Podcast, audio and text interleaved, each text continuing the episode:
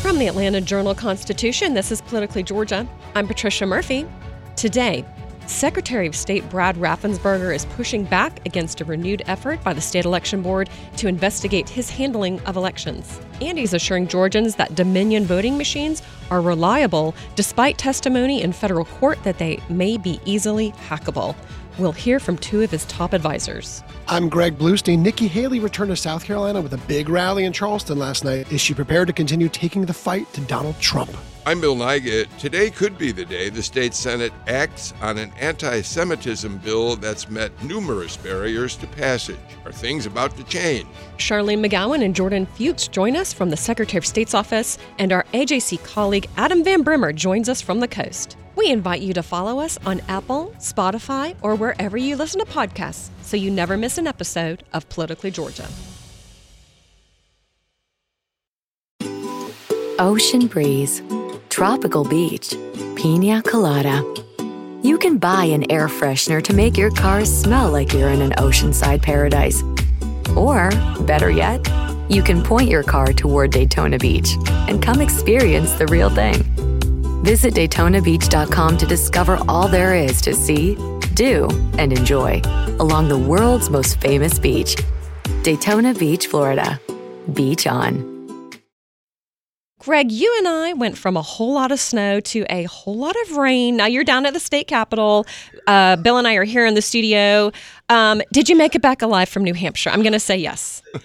I did. It was a great trip, though. We were talking about how much we we legitimately love New Hampshire. We love all that fun.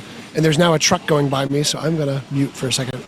Okay. Well, Bill, you've been to New Hampshire many times. Yeah, I have, and I always love being there. But I have to say, it's so great to have you back in the studio. Natalie and I have been here all week alone and we're really glad you're back. You guys have been keeping the snacks plentiful and the home fires burning. We're glad to be back. Um, well, listen, now that we are all back together, we've got a big show today because we have Secretary of State Brad Raffensperger uh, currently fighting critics on two fronts right now. The state election board, which failed to pass a measure to investigate how his office handles elections, is looking for a new path to launch a probe. Now, at the same time, Raffensperger's office is in federal court where a progressive voter group is making the claim that Georgia's Dominion voting machines are hackable. And they introduced a witness last week who demonstrated the potential vulnerabilities in court. Um, now, here to talk about all of that is Deputy Secretary of State Jordan Fuchs and General Counsel of the Secretary of State's office, Charlene McGowan. Ladies, thank you both so much for joining us today. Thank you for having us. Great. Well, let's. Oh, good. Well, thank you both so much. And let's get started on uh, what's going on with the state election board because we know that there have been attempts to um, increase oversight of the Secretary of State's office, um, although he's a constitutionally elected officer. Uh, it's something that has been uh, of importance to the state House and state Senate. Um, so they've empowered the state election board to do more oversight. Um, but tell us what is uh, kind of the latest update from that? Because we know that there had been an attempt to um, increase oversight that failed, but there are new efforts underway. Hi, Patricia. This is Charlene McGowan. Um, thank you for that that question. Um, so there are efforts in the legislature. There was a, a, bill recently passed out of the Senate Ethics Committee um, that would give the state election board oversight authority over the Secretary of State's office. And our, our concern with this proposal to give the board this type of oversight is that it shifts control over our elections and the certification of our elections from the elected Secretary of State to an unelected board of political bureaucrats. And we believe this is not only harmful to voters, but is also a violation of the separation of powers in the Georgia Constitution. As you mentioned, the secretary is a constitutional officer and he is elected by the people. The highest level of oversight and accountability you can have in government is being directly accountable to the people. So the voters have a right to know that the, the people that who have the final say over our election results answer directly to them. Charlie, this is Greg Bluestein. You wrote in a letter that is ping ponged around the Gold Dome. It was kind of heard across political political lines that that such a uh, such new powers would be dangerous um, to give this appointed board new power. Uh, if it passes, is this, is this some, something that would set up a legal battle, a constitutional battle over over the rights and, and powers of these independent boards? That is certainly a possibility. Uh, I think, as you're probably aware, we get sued a lot. And so I, I, could definitely foresee this resulting in some sort of, of legal challenge, which which we think is unfortunate because you know we're going into a contentious election year. I think um, voters have the expectation that we're going to be focused on making sure our elections are secure and safe, and that voters can exercise their right to vote rather than having uh, different state entities engaged in a protracted legal battle that's just going to cost taxpayers a lot of money.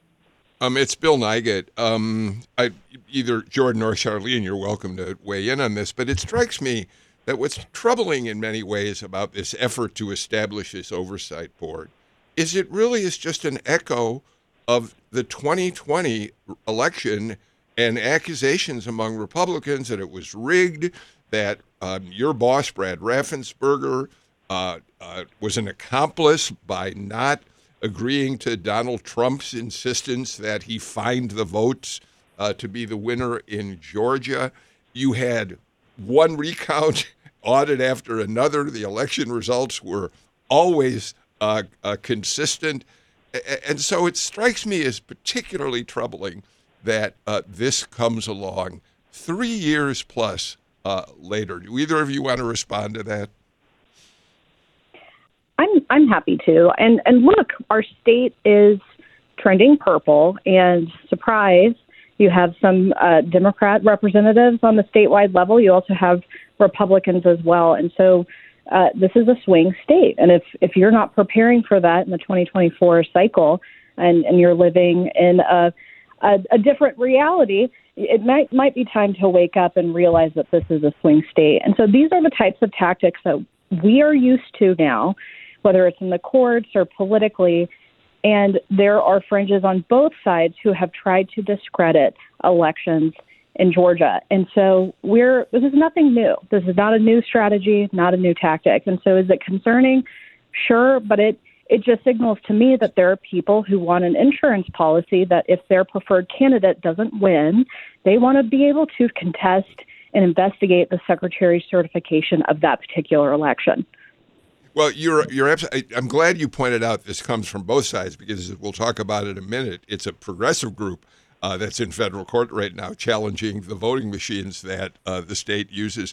But but the point of all this for me is that um, this just further undermines potentially voter confidence in elections, the bedrock of the American democracy. Yeah, Bill, I think you're absolutely you're absolutely right there, and that's our fear too. Is that the real harm here is that it's going to erode the trust of the voters. They're uneasy with the idea of unelected bureaucrats having so much power over their votes and our election results, and and that really is the secretary's main authority when it comes to elections. That's his constitutional authority, is to receive those results and certify them. And and so the the concern here is that that this is an attempt to interfere with that. Jordan, is it the office's position that there should be no oversight by the election board of the office's operations? Um, there. He's not the first Secretary of State who has done things that have been controversial. Um, when when other halves of the electorate have been trying to undermine those decisions, um, what kind of oversight do y'all think would be appropriate for the work you're doing, or is it just the voters on election day?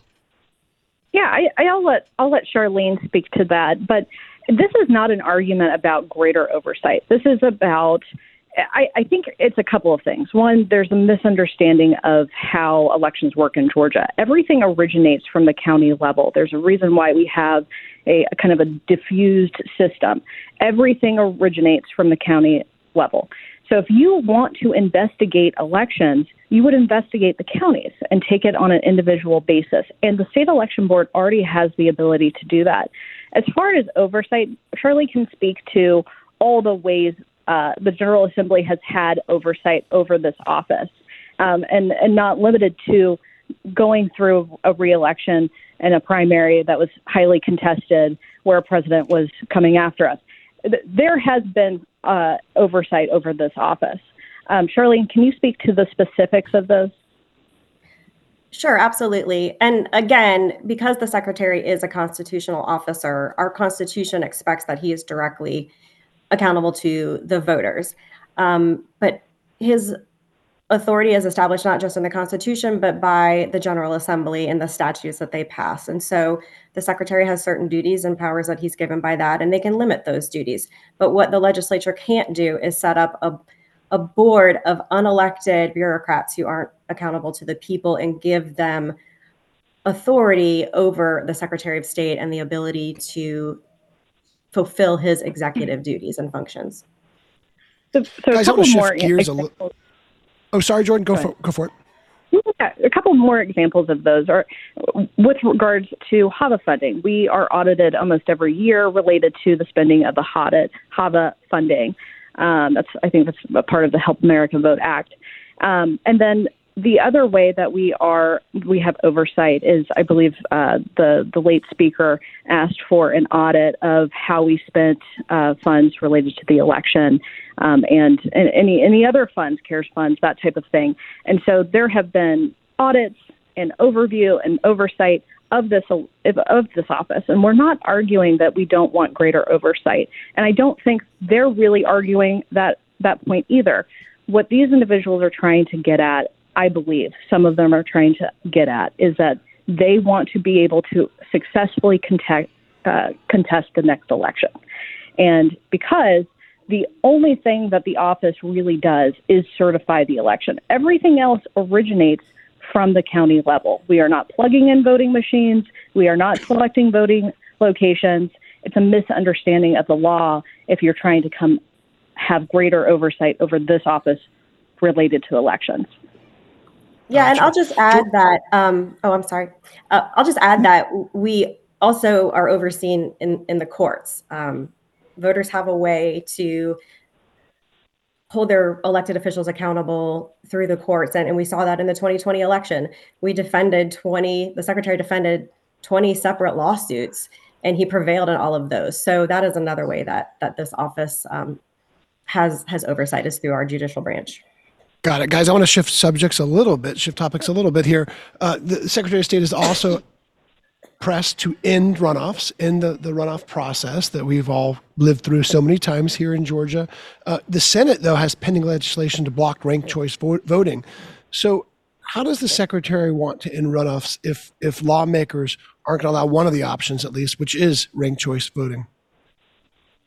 At the end of the, of the day, it's the General Assembly's decision to to you know pass whatever their preferred policy measure is. The point that the secretary has always been making is that if you're going to kind of fiddle with elections and require election officials to jump through all of these hoops, which they, they are, things are being squeezed now. And so, for example, we have to now audit the election and and certify by a certain time, and then also prepare for a runoff. And so something has to give. There, there's now an issue on the ground with election officials, and they are being tightly squeezed by all of these deadlines, and, it, and it's causing some issues. And so the point that we were making that it, this is about administration. This is not about politics or policy. That that's for the General Assembly to decide. But at the end of the day, something has to give. Uh, but Jordan, um, if the Secretary of State is suggesting that um, runoff elections are too taxing on election offices around the state. You, you say it's up, of course, for, and you're right, it is up to the General Assembly if they want to look at that issue to find a solution. But surely, I would imagine the Secretary of State has some ideas he'd like to advance for how to do that with the legislature. Yes? Sure, but at the end of the day, it's going to be up to, to, to, up to the General Assembly, and we're not going to get into that debate. Well, so you, you so you don't want to share with us what some of those ideas might be. I we're not going to jump into that debate. Okay, then let's jump into another debate. and this may not be debatable, but there is an ongoing federal case uh, in court right now. And something that made headlines in our paper and got a lot of attention was a voting machine expert who demonstrated that the Dominion voting machine could be hacked, and he did that in court with a pen and apparently a $10 fake election card, um, was able to go in and flip some votes and cast as many votes as he wanted. I was not in court, so I want to stress that this is something that I read from our colleague Mark Niesse, uh, who was in court, but it certainly is a report that has alarmed a number of our readers who, um, even those who have long felt that the Dominion voting machines were, are accurate, were accurate, and uh, have been safe. So tell us uh, your reaction to that testimony. And I think it'll be Charlene sure. who might need to answer that. yeah, I can address that. So I, I think this lawsuit has been used to spread a lot of misinformation about Georgia's elections, and and a lot of the theories that the plaintiffs have have really been spun to try to discredit our elections. So we are glad that we are finally at the phase where we are in trial and we can present our case that Georgia's elections are secure. And we are showing that with facts and not theories all of the security measures that we have in place at every phase of the election before, during, and after. And so voters can be confident that our 2024 election will be secure. And again, the plaintiffs, yes, they have presented some theories, but that's all they have. They have no actual evidence that any election has been compromised. And in fact, they admit that the elections in 2020 and 2022 were accurate. So while they have their theories um, that may exist in a laboratory setting where a cybersecurity expert could come up with all of these hypothetical scenarios. The key issue is can they actually be executed in a real election setting? And the answer is no. The notion that a voter could actually go into a polling place on an election day or a day that election or that voting is occurring bypass all of the poll workers who have to check you in who collect your photo ID to confirm your identity, to be able to go up to a ballot marking device, take out a pen, start messing with the equipment, opening components, breaking seals, and start then tampering with the ballot marking device and somehow evade detection by poll workers and other voters that are in the room. We just don't think that that is a is a possible scenario in a real election setting. But again, even if we do have bad actors that attempt to do things, we have mitigation measures and detection measures in place where we can detect and prevent those things. And that exists at every phase of the election cycle through our uh, pre election logic and accuracy testing. Voters have paper ballots that are printed that they can review and verify. We're going to be doing parallel monitoring this year, meaning that we can test the voting equipment while the election is going on. And then after the election, we have our risk limiting audits that are the most robust in the country that would allow us to check the accuracy of the election results, make sure that the results match the, the printed paper ballots so that voters can have confidence that those results are accurate. So again, the key, and that we're, we're glad that we're able to show this in court, that we have all of these mitigation and detectors detection measures in place that mitigate all of the risks that the plaintiffs have been able to identify. All right. And pushing back on that just a little bit, or I guess a follow up question is there something that can be done if he really did hack that machine with a pen and what he said were some inexpensive um, accessories? Is there something that can be done to make that not possible so that all of those layers could be reinforced by the knowledge that you can't do that to a voting machine, uh, to a Dominion machine? Yes, and that already has been done. The component that he was talking about is the uh, a, a, component where you can open it and access um, both the the on-off button as well as um, access points. Those are already sealed. So again, a voter would have to get around those seals and and break in and not only and then have the know-how to know how the equipment functions, how to get in there and manipulate it. And I think one important thing to stress is that our equipment is never connected to the internet. And so anyone that is able to somehow gain access and evade detection from poll workers and other voters, they would be limited to being able to access one piece of equipment. They wouldn't be able to do anything that would um, affect anything else in, mm-hmm. in the voting location or any of the other uh, components of the voting system. Jordan, we hear this these types of well-reasoned responses. We hear all this nuanced detail, but then we see online, especially from far right Trump aligned media how this gets twisted. So, how does your office work to boost trust in a system that has already been maligned by so many, not just Trump supporters, but so many people who have questions about the integrity of the election? Yeah, and, and look, the secretary has been traveling around the, the country and taking a look at how other states are, are handling um, their, the disinformation that they've seen. He was recently in Arizona where they did not have Republican leadership pushing back on this disinformation.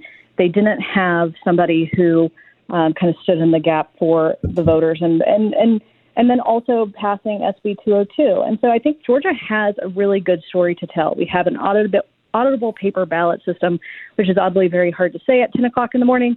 And um, we have photo ID for all forms of voting.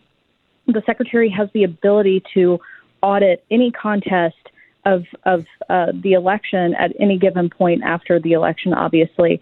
And there's testing throughout the process. So there's testing before the election occurs, during the election, after the election. And if there is an issue with somebody's ballot, the voter has the power that they didn't have prior to 2020 to review their ballot, see if there's a discrepancy, and um, spoil spoil that ballot and re revote. So there's multiple layers, and then recently the state has uh, been running around the state conducting uh, health checks to ensure that the the equipment works, and also making sure that the counties have properly secured their equipment. And so there there's a very good story to be told here, and yet all those things sound extremely boring and unsexy. What is way more interesting is hearing that somebody used a pen to hack a voting machine. They don't want to hear about mm. all of the administrative items that are around that machine to make sure that it is secure. So I, I understand that it is uh, attention grabbing. Uh, journalists like to have those headlines for the clicks, but the reality is, is election administration is methodical. There's testing throughout the entire process, and voters at the end of the day can can spot errors. We also have evidence that voters are reviewing their ballots. A lot of people like to say that they're not. We conducted a live study through the University of Georgia in 2020 to see are voters taking time to review their ballots, and we found that 80% of people are looking at their ballot, and they are properly turning them in. Well, so, let me let me jump in though, if I may, Jordan. I, I apologize, but but I think it's it's relevant at this moment. Um, here's a very real inc- uh, event that occurs every time we go to the polls to cast our ballot. The your office, you all are very fond of calling the Dominion machines ballot marking devices, and in, in a way they are because they do create, of course, a paper ballot which I can review to make sure that uh, the votes that I've cast have been accurately reflected on that piece of paper. But then it's a QR code that goes into the machine and and and there are those people and now the speaker of the house i think is uh, introducing a measure to eliminate the qr code because that is a, a, a place in the system where i think voters do have a right to be a little bit um, uncertain about how that qr code is read and how the machine processes it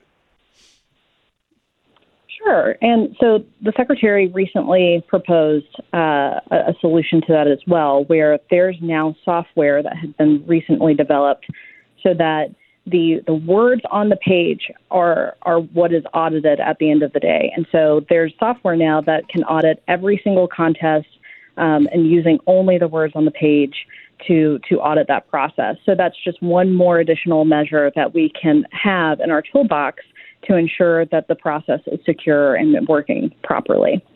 Well, Jordan Fuchs and Charlie McGowan, thank you so much for joining us as Georgia's primary election um, is fast approaching on March t- March 12th. We hope you'll come back and talk to us again soon. Absolutely. Thank you so Thanks, much. All right. And we had to let Greg go because he was off to the Capitol to monitor the anti Semitism bill going to a vote today. So we will talk to him either later today in the show or tomorrow, get an update from him. This is Politically Georgia from the Atlanta Journal Constitution. Ocean breeze, tropical beach. An air freshener can make your car smell like paradise. A drive to Daytona Beach will actually get you there. Beach on Plan your trip today at DaytonaBeach.com. Welcome back to Politically Georgia from the Atlanta Journal Constitution. Twice daily, delivered straight to your email, you can receive the AJC's Politically Georgia newsletter. Stay on top of all the important news, scoops, and exclusives from me and the rest of the AJC's politics team. Just go to ajc.com slash newsletters and sign up today. That's ajc.com slash newsletters. I'm Patricia Murphy here with Bill Nigut, and we're welcoming again to the mix Adam Van Brimmer, the AJC's Savannah Bureau Chief. Adam, how are you today? Hey, good morning, Patricia. Doing very well. Hello, Bill. It's always good to join my favorite columnist. I've learned much from over the years. You have said the exact right thing. Um, well, Adam, it's great to have you. So, for our listeners who are not aware, we have a new Savannah Bureau, and you are the bureau chief. And we did that because, for a number of reasons. First of all, Atlantans love to read about Savannah. Um, we want to have a bigger statewide footprint at the AJC. And we also knew that there was a huge presidential election coming up with primaries, Democratic primary and Republican primary in South Carolina. That that would be hugely, hugely important. Um, so we've got you on the task, and the Democrats' primary is coming up sooner than the Republicans' primary. Can you sketch out the timeline for us for a little bit? I believe it's February the 24th is the Republicans, and you're going to have to remind me on exactly when the Democrats is. I know it's I know it's coming fast. Yep. You know, Adam, that's a really important statement you're making. We had AP AP politics reporter Meg Kinnard on the show yesterday, who, of course, is based in South Carolina. Um, mm-hmm. And she pointed out that many Democrats in South Carolina don't right. realize that the Democratic primary there is a week from Saturday. It has caught everyone uh, really? uh, completely off guard, Adam. So you are far wow. from alone in not knowing that the is, date of that, that is primary. coming up. I mean, that is coming up lightning fast. And it strikes me, it's so interesting. I was in New Hampshire, and New Hampshire Democrats were mad. They were angry that Joe Biden has decided to move the first in the nation primary from New Hampshire, uh, a state which is uh, not just majority white, but almost entirely white, and has moved it to South Carolina, where he won in 2020. It absolutely resuscitated his campaign. And he also um, has said, and it's true, that the electorate in South Carolina looks a lot more like the Democratic Party's electorate that they need to be appealing to, Adam. Yes, that's right. And of, of course, as the incumbent, really, I guess Dean Phillips is still on the ballot, correct? Yes. But it, for the most part, it, it's uh, the primary is a foregone conclusion on the Democratic side. I think increasingly on the Republican side as well. But I am speaking to a group of Democrats later tonight here in Georgia, but it is in a location that I imagine we will have some Hilton Head Islanders and some other South Carolinians that that make the trip over for the meeting. And I'll be curious to hear exactly what they're thinking in terms of of both the Democratic primary and and then of course what's going on with the Republicans. Just uh, to stay with the Democratic primary for another moment, uh, the president will be in South Carolina on Saturday night for a major uh, state Democratic Party dinner. So he's really starting to pay close attention. He was in North Charleston just a couple, few weeks ago at Mother Emanuel AME Church, uh, the site of that horrendous uh, massacre. Uh, so he's he's paying some attention to South Carolina, and and I think Patricia and, and Adam, I'd love your thoughts on this. Um, there's no question that Joe Biden's going to win the South Carolina Democratic primary. Um, he's on the ballot with Dean Phillips and um, Marianne um, Williamson. Williamson. Williamson yeah. So he'll win, but because it's not terribly competitive, um, the question I think is we're going to probably see low turnout. But what about that base that Biden relies on to win elections? Will black voters get energized to turn out for him? Younger voters, um, independent women. I mean, because you can cross over and, and pick a ballot uh, in either one of those primaries. So, Patricia, I think it's going to be fascinating to see if the coalition that helped him to the White House is there for him next Saturday. Yeah, I don't think it's going to be an exact tell because, as you said, it's not competitive. Right. And because it's an open primary, anybody who really wants to make a statement about the 2024 choices um, may want to go over to the Republican primary Yeah. and vote for their former governor over Donald Trump or vice versa. Um, so they have the ability to do that. But if there's any state where the Democrats should be able to get out the vote, in a non competitive primary, it's going to be South Carolina because not only was this Joe Biden's um, sort of uh, the, the paddles of life for his sort of dying uh, campaign in 2020. Um, Jamie Harrison, who is the chairman of the Democratic National Committee, is also from South Carolina. Um, uh, Jim, James Clyburn, who has been a an incredible mentor to Joe Biden. It, he has all of his base there. He has his machine there. so if there's anywhere they can get the numbers out, it's got to be South Carolina. So we're going to hold them to a higher standard than we would if this was just another early primary. Absolutely. Yeah, I don't know what the motivation though is, right, Patricia? I mean, I guess it's on a Saturday, so people they don't have to work, so maybe they're going to turn out more. But again, uh, like you said, I, I'd be curious in an open primary state exactly how many Democrats are are going to bother to come out and vote in a, in a primary that's already decided. Yeah, well, I think if there's anything we've seen that lights a fire under Democratic voters, it's seeing Donald Trump campaign in their own state. And I think there's a decent argument to make that the reason Joe Biden won in 2020 was was a huge anti-Trump vote that came out along with that Democratic base as well. And we certainly saw in Iowa and New Hampshire, um, where there were obviously not a competitive Democratic primary out there either. The write-in campaign that was uh, going on in New Hampshire, I took talked to a lot of people who said they were just there to stick it to Donald Trump to say we don't want like the worst result ever. We do not want Joe Biden to lose here, even though he didn't bother to put himself on the ballot. So I, it's almost, I'm almost thinking that the Republican primary later, and then as we get through the these two conventions, um, the Republican convention, the Democratic convention, seeing more of Donald Trump is what Democrats have to rely on to start to really energize not just but their, not just their base, but also independent voters to start to make a side by side comparison of these two. Yes, absolutely, and it's going to be interesting in South Carolina because, as you pointed out, Nikki Haley is from South Carolina. She has won statewide elections there before. She has been the underdog in statewide elections before, and it's just a matter of, you know, how how strong is that anti-Trump sentiment? I guess we're going to find out certainly by at the end of February. Well, there are underdogs and there are underdogs. Uh, according to the latest polling I've seen of South Carolina, Nikki Haley is more than 50 points behind Donald Mhm. Trump in South Carolina. But you know what? I'm Patricia. I'm really fascinated by Nikki Haley's uh, strategy uh, that that really began in New Hampshire, continued on the night that she lost the election in New Hampshire to Donald Trump, and certainly is playing out now that she's back in her home state. Chris Christie attacked Donald Trump head on. He called uh, out all of Donald Trump's failings um, and in a very loud and, and to many people persuasive manner. Nikki Haley has a slightly different approach. Yes, she's now talking about him being the chaos candidate, um, uh, being too old for the job. But what she's also doing is letting Donald Trump hang himself by baiting him over and over again. And it's really been fascinating to watch. It certainly played out in Donald Trump's so called victory speech uh, in New Hampshire on uh, Tuesday night when he spent time mercilessly attacking Nikki Haley. And I think she knows how to get under his skin. And if she has any hope at all, um, it's to convince voters of the character of Donald Trump being unworthy of the White House.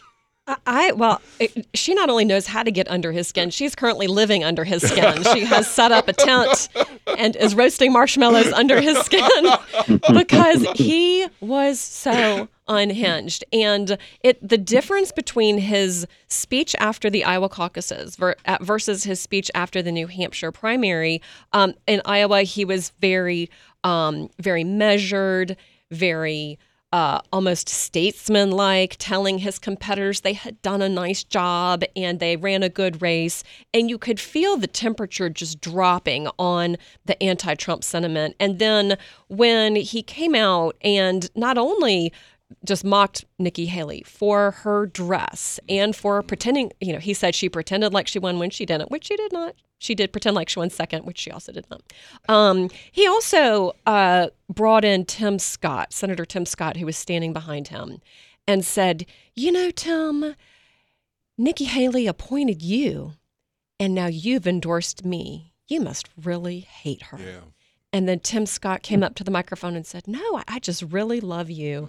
And it was just a moment where um, it really belittled Tim Scott. Uh, it did remind people, though, that Nikki Haley had appointed Tim Scott to the Senate. And I think that it is uh, something that is showing this uh, group of men in particular on stage trying to push her out. And she seems quite energized by it, Adam. When she was on stage in South Carolina, South Carolina last night, she was also saying he needs to take a mental acuity test and that he needs to debate her. And she said, uh, bring it on, Donald. Show me what you've got. Yeah. Yeah, you could tell that she enjoyed being back on the home turf, right, in front of people that that she knew and people that had actually cast votes for her before. It is interesting though when you think about what is really the end game. I know her and her allies have said that that they almost winning the nomination or winning enough delegates to win the nomination maybe out of reach for now, but we're going to pick up as many ge- delegates as we can. So does that indicate that maybe they think that he's going to one of his prosecutions is going to make him ineligible? Do they think that uh, if she can win delegates and stay in the case, that she can be ready in July or not? Yeah, Bill. My uh, my my thought here is that both parties need a backup plan. I think that is pretty obvious. The Democrats, we know why they need a backup plan, and uh, Kamala Harris is the vice pre- sitting vice president. Backup plan just in case. Uh, the Republicans on this on the other side have a candidate, whether they want to acknowledge it or not, or say that it's legitimate or not, have a candidate who has 91 felony indictments against him. Yeah. And do they not need a backup plan also? And could Nikki Haley not be running as that backup plan? Well, I'm, I mean, I'm assuming it's in, that that in fact, although they're not going to talk about it publicly, if you're our friend Eric Tanenblatt or co-chair of the finance uh, uh, committee for Nikki Haley nationally, um, you've got to imagine that in the background they're talking about exactly that. She's a long shot to win the nomination, but what if somebody needs to step in? Isn't Nikki Haley the most likely uh, choice of, for that? So I do think I, I do think you're absolutely right. The this I think Adam, the unfortunate thing in a way for Nikki Haley is that um, Trump obviously looks like he's on track to win the nomination. And so, what she may be doing by goading him into being his worst self is simply making him increasingly vulnerable as the general election candidate uh, in the Republican Party because there are a lot of independent voters out there are getting a taste of Trump at his worst uh, right now. And um, it'll be interesting to see um, if she loses the nomination to him just as the general election campaign really gets going, um, how the polls are going to reflect how independents are feeling about Donald Trump. Yeah, all that said, if Trump's past sins have not opened your eyes and, and made you figure out where you stand on Donald Trump, then I don't know that Nikki Haley goading him and making him look uh, any more unhinged is really going to affect that or not. Yeah, I think that's a great point. Um, also, something that he's got going in his favor is that he does have the endorsements not just from Tim Scott, but also from uh, the governor of South Carolina, McMaster, uh, yeah. Governor McMaster, the lieutenant governor of South Carolina. But Nikki point, Nikki Haley has been quick to point out that she defeated both McMaster and the lieutenant governor in previous elections and did um, passed a good bit of legislation um, uh, to increase more transparency and oversight of the legislature in terms of their spending and their votes, pushing them to do more than just a, vo- a voice vote. So that's how she's addressing those. But I think, Bill, it does raise the question if you don't have their support, how are you going to Yeah, get South how do you do- Carolinian that's, support? That's why this is such a long shot bid for Nikki Haley. Um, but I guess as long as the money holds out, she's willing to go through what's going to be a brutal few weeks for her uh, in South Carolina. I, Patricia, I suspect that you were too busy in New Hampshire to watch the Sunday shows. Uh, maybe you got to see some I, of it. I but- did see the Sunday Oh, okay. yeah. So you mentioned Tim Scott a minute ago the other night, standing behind Trump. I don't hate Nikki Haley, essentially. I just love you. Um, you know, Trump talks now about they'll all bend the knee, which is kind of a chilling expression. And and I think Tim Scott, who has long been a pretty respected member of the United States Senator, a decent human being, conservative, of course, but a man of integrity. His giving himself over completely to Trump and the way he refused to answer questions about uh, the worst behavior of Trump on the Sunday shows struck many, many people as being incredibly disappointing that he would, in many, I think many people thought, demean himself as he did.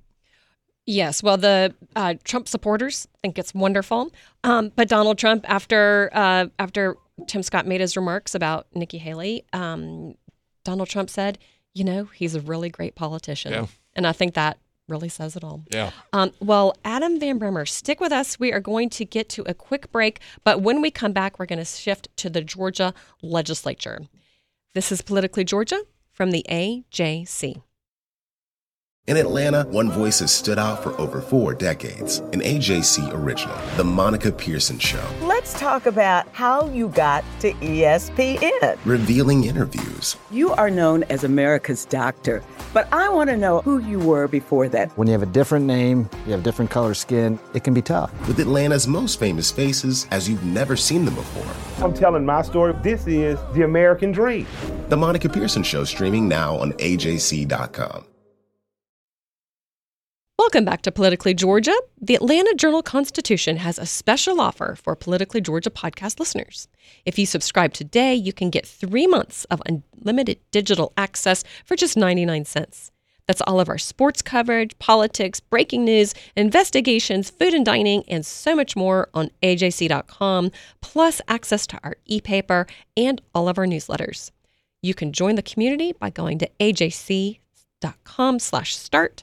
That's ajc.com slash start. And guys, we're going to shift to the Georgia legislature because I know you had Maya Prabhu on yesterday's show giving an overview of the session. And one bill that she highlighted was the anti Semitism bill that is scheduled to go to a vote in the state Senate today. And, Bill, that is one of two pieces of legislation that I believe are going to be considered in this session. The House already passed last year the bill to add anti Semitism to the existing Georgia law on hate crimes. So, to say that to classify that and increase penalties for anti Semitic acts. There's also a bill uh, that really mirrors a Florida law that bans littering, but that is a way to get to this terrible trend that we've seen over the last year of anti Semitic flyers being left in people's mailboxes and, and their driveways, and then also uh, spray painted across overpasses. Yeah. Um, and of course, last session, after the House passed it by almost unanimously, the Senate slowed it down. Um, there were concerns among some members of the Senate that this bill would, uh, in fact, make criticism of the state of Israel uh, uh, an hate act. Um, and, but now you've got the lieutenant governor himself, Burt Jones, backing this measure, and with his support, it's looking increasingly like, and we'll see today, the bill should pass. But I do want to point out one quick thing about this concern that's been expressed by a number of people that criticism of Israel could be considered anti Semitic. The definition that's in that bill, which is from the International Holocaust Remembrance Alliance, specifically says criticism of Israel similar to that leveled against any other country cannot be regarded as anti Semitism.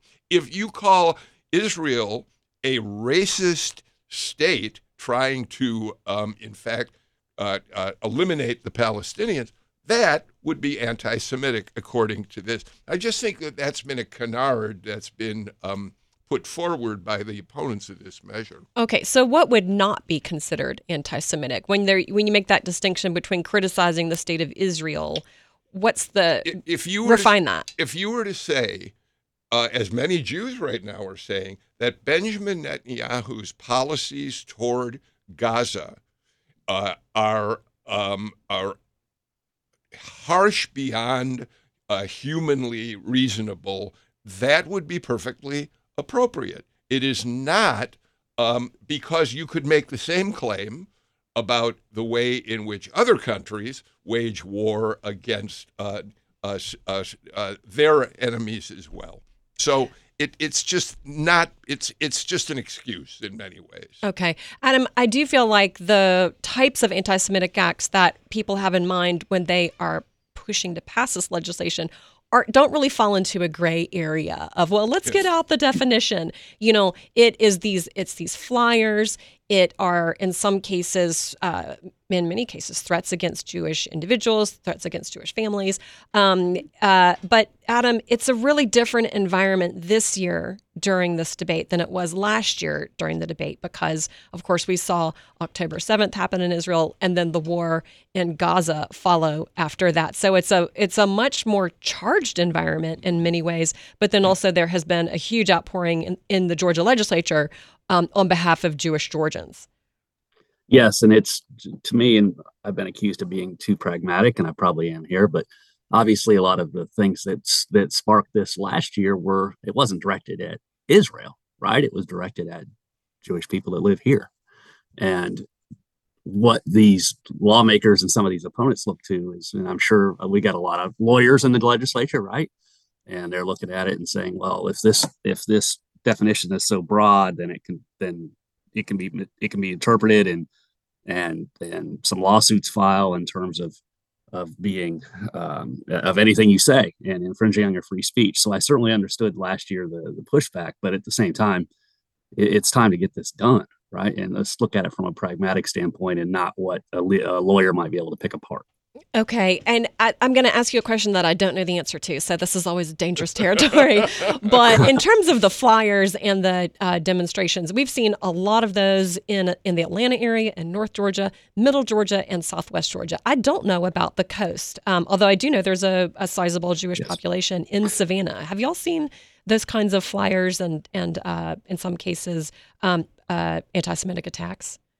According to my Jewish friends here, no, it has not been like you've seen it elsewhere in the state, but they live in a constant reality that it's it could show up tomorrow. Yeah. And the the Savannah, especially within the city of Savannah, the the there's very strong cohesiveness amongst uh, the Jewish community and, and, the rest of Savannah and, and all of the different faiths. And Adam, you are well aware that Savannah is the home of the oldest synagogue in the state yeah. of Georgia. So there is a very sizable yeah. and important Jewish community in your city. Yeah yeah, Mikveh Israel is, is certainly downtown, a, a, beautiful building and and a lot of history and heritage there. And there's a rabbi there that is just he's the master of ceremonies at a lot of ceremonies because he has just such a good wit. And he's actually I just saw him at a ceremony the other day. So yeah.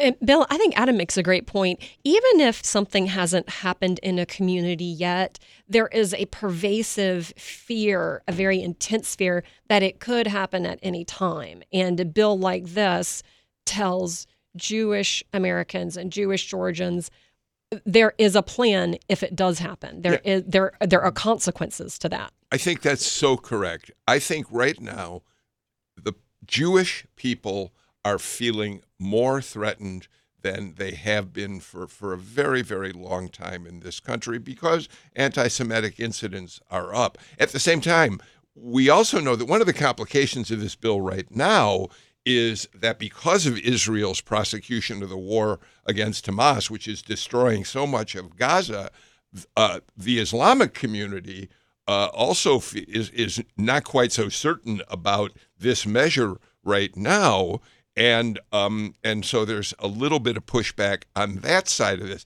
All of which means this has become even more complicated than it was uh, before. Okay, well, we're going to continue to monitor that vote down at the legislature today. Um, switching gears quickly before, excuse me, before we before we run out of time. I have a frog in my throat, guys. I'm You've so been in sorry. New Hampshire. It was cold up there. It's true. It's true. Um, if you've ever driven from Atlanta to Savannah, and I bet you have, that you will see on the left hand side the mighty 8th Air Force Museum. that is a museum to the Fighting 8th Air Force Squadron. And Adam, one of the many stories that you write that I find delightful because you tell us things we didn't know is that there is a movie being made about the mighty 8th. Yeah, it's a series. It has been made and it debuts tomorrow night on Apple TV. It's a nine episode. It's a drama. Don't call it a docudrama. I got it email because I called it a docudrama. It is. It is. A, you know, a produced movie by Steven Spielberg and Tom Hanks. So it is considered a sequel to The Band of Brothers, and it does document the Mighty Eighth, which was formed in Savannah. Of course, the Mighty Eighth was formed by the Army Air Corps before there was an Air Force. It was the original Air Force and what's special about the mighty eighth and it's a untold story, not an untold story but a, a, little known story is that the mighty eighth basically developed bomber warfare. And during world war ii bomber warfare with planes flying from england deep into germany to bomb munitions factories and other areas was a real key to to the defeat of nazi germany. And so this series chronicles uh, one of the crews from a bomber group that was part of the Mighty 8th Air Force. And it debuts tomorrow night or tomorrow. I think you can pick it up any time of the day on Apple TV Plus. And then after the first two episodes run tomorrow, the others will post every Friday for the next seven Fridays. And as you said, they have the museum here and they're very excited. And especially, there are a few people that are still living that were in the Mighty Eighth, including a, a gentleman here in Savannah um, who flew 35 missions. Now, keep in mind, the attrition rate, the survival rate for the Mighty Eighth was very, very low. If you flew 15 missions, you were technically dead because on average, crews were shot down within their first 15 missions. And you have some folks that flew a lot more missions. So it's a very exciting story. And I encourage everybody to, uh, if you're an Apple TV member, if you're a history buff, go ahead and dial it up. And I appreciate you giving me the time to plug it. I need something new to start uh, binging, and I feel like this is going to be my new binge, Bill Nigut. Uh, I think it sounds like a wonderful uh, uh, series, actually, especially if you're we're one of those who love Band of Brothers and the other, you know, series about World War II that uh, Spielberg was involved in. Uh, yeah. I also, no, I also forgot. Sorry, Patricia. Oh, go ahead. You can you can read about this. I actually wrote about it, so I guess I should plug you know the work uh, at ajc.com. If you go to Van Brimmer AJC at one of your social channels, you'll see a link to it. So if you want to learn more about it before you watch it, please do because we want your business go ahead and look it up. Okay, perfect. Well, yes, that I highly recommend get, getting a, a, chance to check out that article um, because it is something that we should all learn more about. I feel like we are ahistorical a bit in this country. Yeah. So Adam and Apple TV are going to do something to fix that. Um, well, Adam, thank you so much for joining us. And if you have a question for the show, not Adam, but for our listeners, our beloved listeners, you can call the Politically Georgia hotline anytime. Leave a question and we'll play it back and answer that show on Friday's episode. And on Friday, we're planning to have a very special guest here in the studio. It's our editor in chief, Leroy Chapman. He'll Woo! be here to answer your questions. That number is 404 526 AJCP. That's 404 526 2527. We can't wait to hear from you. Well, that's all the time we have for today's podcast. You can now hear Politically Georgia live weekday mornings at 10 on 90.1 WABE in Atlanta, or follow Politically Georgia on your favorite podcast app and hear new episodes every afternoon. If you like what you hear, leave us a review and share Politically Georgia with a friend. Join us again tomorrow for Politically Georgia from the Atlanta Journal Constitution.